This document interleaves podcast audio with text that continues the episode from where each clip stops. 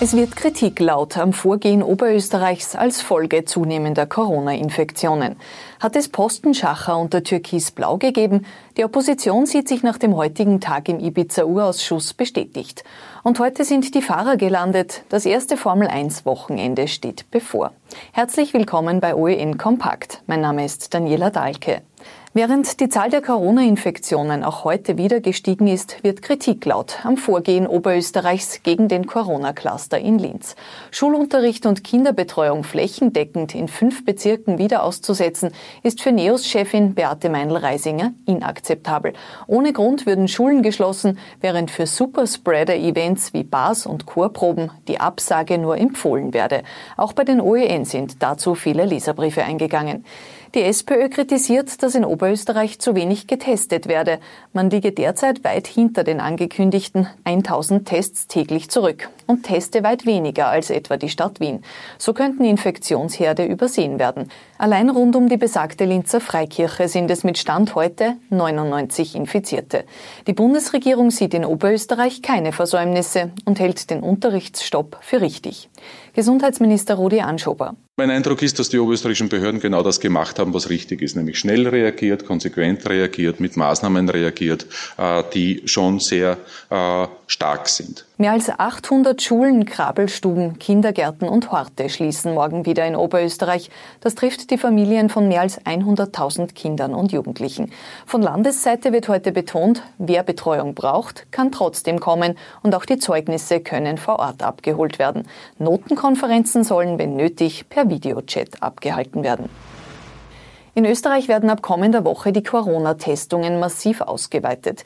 Bis zu 240 Millionen Euro sollen dafür investiert werden. Untersucht werden dann Personen aus speziellen Risikogruppen, auch wenn sie keine Symptome aufweisen. Ulrich Herzog aus der Sektion Verbrauchergesundheit im Gesundheitsministerium das Übertragungsrisiko der exponierten Berufsgruppen im Gesundheitswesen. Auch hier ist es notwendig, Angebote zu schaffen äh, und weiter auszubauen, vor allem im Blick auf den Herbst, wenn sehr viele mit Erkrankung, äh, Symptomen zu Arzt, in Arztpraxen gehen. Die 24-Stunden-Betreuung wird ebenso adressiert äh, mit einem Test pro Betreuungsplatz und Monat. Die prekären Arbeitsverhältnisse, den Erntehelfer habe ich angesprochen. Eine Projektlinie, die wir jetzt auch fahren, ist im Schlacht- und Fleischverarbeitungsbereich. Gesundheitsminister Rudi Anschober rechnet mit bis zu 30.000 Tests zusätzlich pro Woche. Die Tests sind freiwillig. Binnen 24 Stunden haben sich in den USA 53.000 Menschen neu mit dem Coronavirus angesteckt. Das ist bisheriger Rekord. Ein weiterer Anstieg wird nach dem Wochenende befürchtet. Die USA feiern am 4. Juli ihren Unabhängigkeitstag traditionell mit Familienfeiern. Zudem hält US-Präsident Trump an der großen Unabhängigkeitsfeier am Samstag in Washington samt Feuerwerk fest. Er lässt zwar 300.000 Masken austeilen, Maskenpflicht wird bei der gigantischen Party aber nicht gelten. Vor fast zwei Monaten hat die Bundesregierung Corona-Hilfsgelder in der Höhe von 700 Millionen Euro für Vereine und Non-Profit-Organisationen angekündigt. Jetzt dürfte es bald auch etwas werden mit der Auszahlung der Gelder.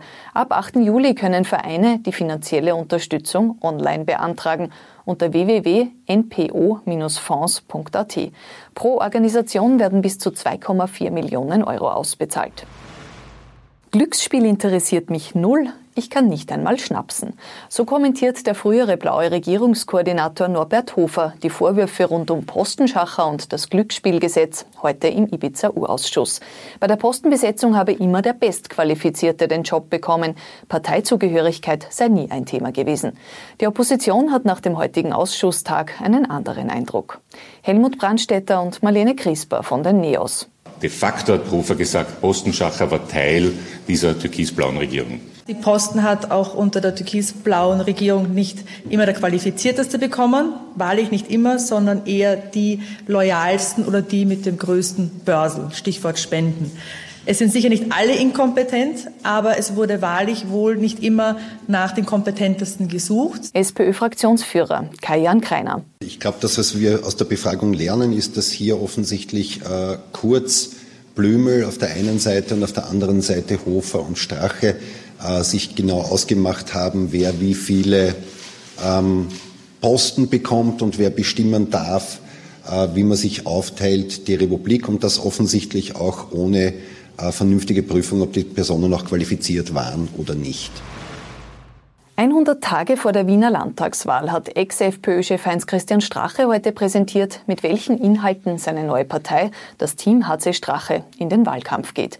Vieles dreht sich um die, wie es Strache nennt, dramatisch gescheiterte Integration von Zuwanderern.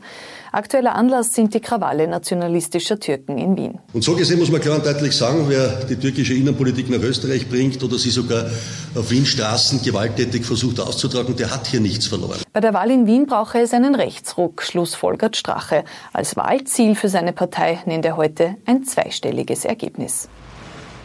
Der Rewe-Konzern will sparen und bis zu 250 Mitarbeiter in der Wiener Zentrale abbauen. In den Filialen will er dafür bei Standorten und Personal wachsen. Die Chefetage wird abgespeckt, Biller und Merkur werden künftig gemeinsam verwaltet. Der Vorstand wird zusammengelegt und verkleinert. Bipa, Adek und Penny bleiben weiterhin eigenständig. Auch in den Supermärkten soll sich etwas ändern. Weniger Aktionen, mehr regionale Produkte, nimmt sich die Rewe vor.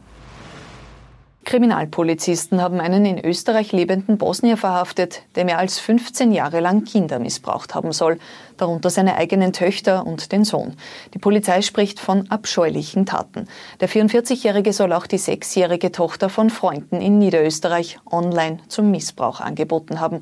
Als Absender und Empfänger der Kinderpornobilder und Videos auf seinem Handy sind auch Männer in Oberösterreich ausgeforscht worden. Der Auftakt zur Formel 1 WM in Spielberg kommenden Sonntag rückt näher. Heute sind die Jets der Fahrer auf dem steirischen Militärflughafen in Zeltweg gelandet. Das Motorsport-Großevent wird außergewöhnlich. Die Formel 1 startet mit fast vier Monaten Verspätung und ohne Zuschauer an der Strecke. Mitverfolgt werden kann das Spektakel nur am TV-Bildschirm. Ab morgen Freitag werden alle Trainings und Rennen übertragen. Insgesamt hat der ORF mehr als 50 Stunden Berichterstattung angekündigt. Und was früher ein extrem heißer Sommer war, ist heute ein normaler, durchschnittlicher Sommer. Das zeigt eine aktuelle Erhebung führender Meteorologen aus Österreich, Deutschland und der Schweiz zum Klimawandel. Was wir in den letzten 25 Jahren als kühlen Sommer eingestuft haben, war vor dem Jahr 1990 noch unter den wärmsten Sommern. Der Trend wird sich fortsetzen, meinen Experten. Was wir jetzt als extrem heiß erleben, wird Ende des Jahrhunderts normal sein. Soweit die wichtigsten Nachrichten des Tages kompakt zusammengefasst. Wir sind morgen wieder mit aktuellen Meldungen für Sie da.